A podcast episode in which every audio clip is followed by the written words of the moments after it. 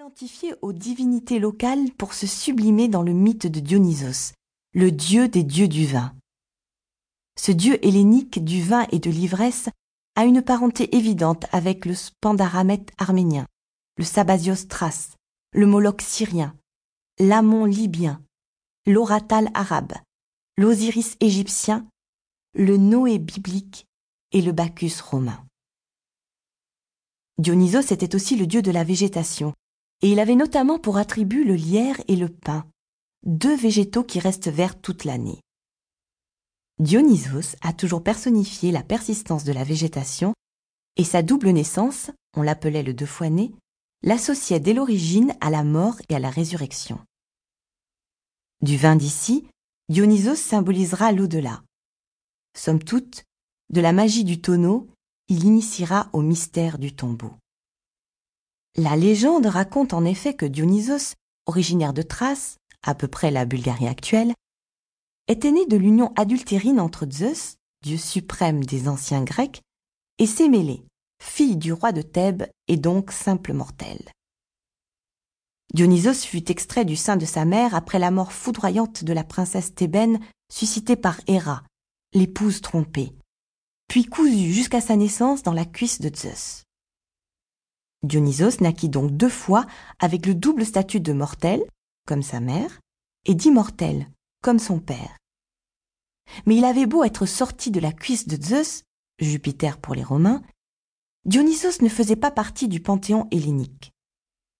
Son statut d'étranger, ses origines impures et ses mœurs hors de la morale publique auraient pu le ravaler au dernier rang des dieux de l'Olympe, une montagne de Thessalie sur la mer Égée sans être au panthéon olympien, il arrivera à s'imposer comme le treizième dieu et finalement par devenir le plus important, le successeur de Zeus. Les femmes et les esclaves se sentaient extrêmement proches de ce dieu et le vénéraient particulièrement, car il représentait le moyen d'échapper à leurs conditions d'inférieurs. Dionysos fut élevé par les nymphes et les muses. Il doit ses attributs à son enfance rurale, au milieu des faunes et des satyres. La chronologie des voyages de Dionysos est assez floue, mais il semble qu'il fit d'abord voile vers l'Égypte en compagnie d'une cohorte déchaînée de satyres, ces êtres cornus à corps humain, aux oreilles pointues et aux pieds de bouc, de Silène, génie sylvestre, et de Ménade, folle en grec. Redoutable femelle, vêtue de peau de renard et brandissant des bâtons, tirses, entourée de feuilles de vigne ou de lierre, et surmonté d'une pomme de pin. Le tirse serait l'ancêtre du caducée des médecins et des pharmaciens. Bien accueilli dans les pays traversés où il protégea la viticulture, le divin voyageur retourna en Grèce où son culte sera intégré dès le 7e siècle avant Jésus-Christ. Le culte dionysiaque fut d'abord marqué par la frénésie et la fureur. À la lueur des torches, les adeptes du dieu païen du vin vêtus de peaux de bouc qui les faisaient ressembler à des outres vivantes, se mêlaient aux bacchantes, prêtresses du dieu, affublées de dépouilles de renards.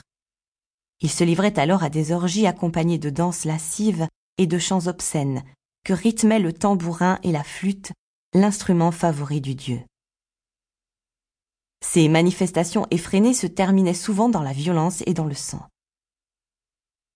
La sauvagerie primitive fit place avec le temps à des célébrations plus polissées.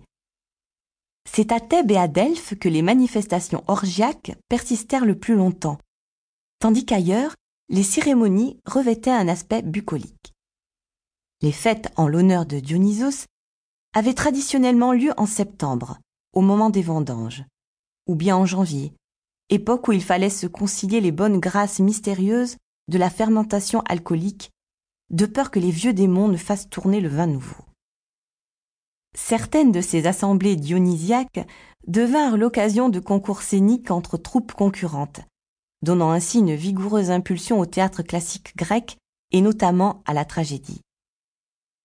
Au Ve siècle avant l'ère chrétienne, l'État organisa des fêtes du vin national et régional, les grandes Dionysies, ou Dionysies urbaines, et les petites Dionysies, ou Dionysie rurale. C'est au cours de ces fêtes données à Athènes, mais également dans d'autres grandes cités grecques, que naquirent les chefs-d'œuvre de la tragédie et de la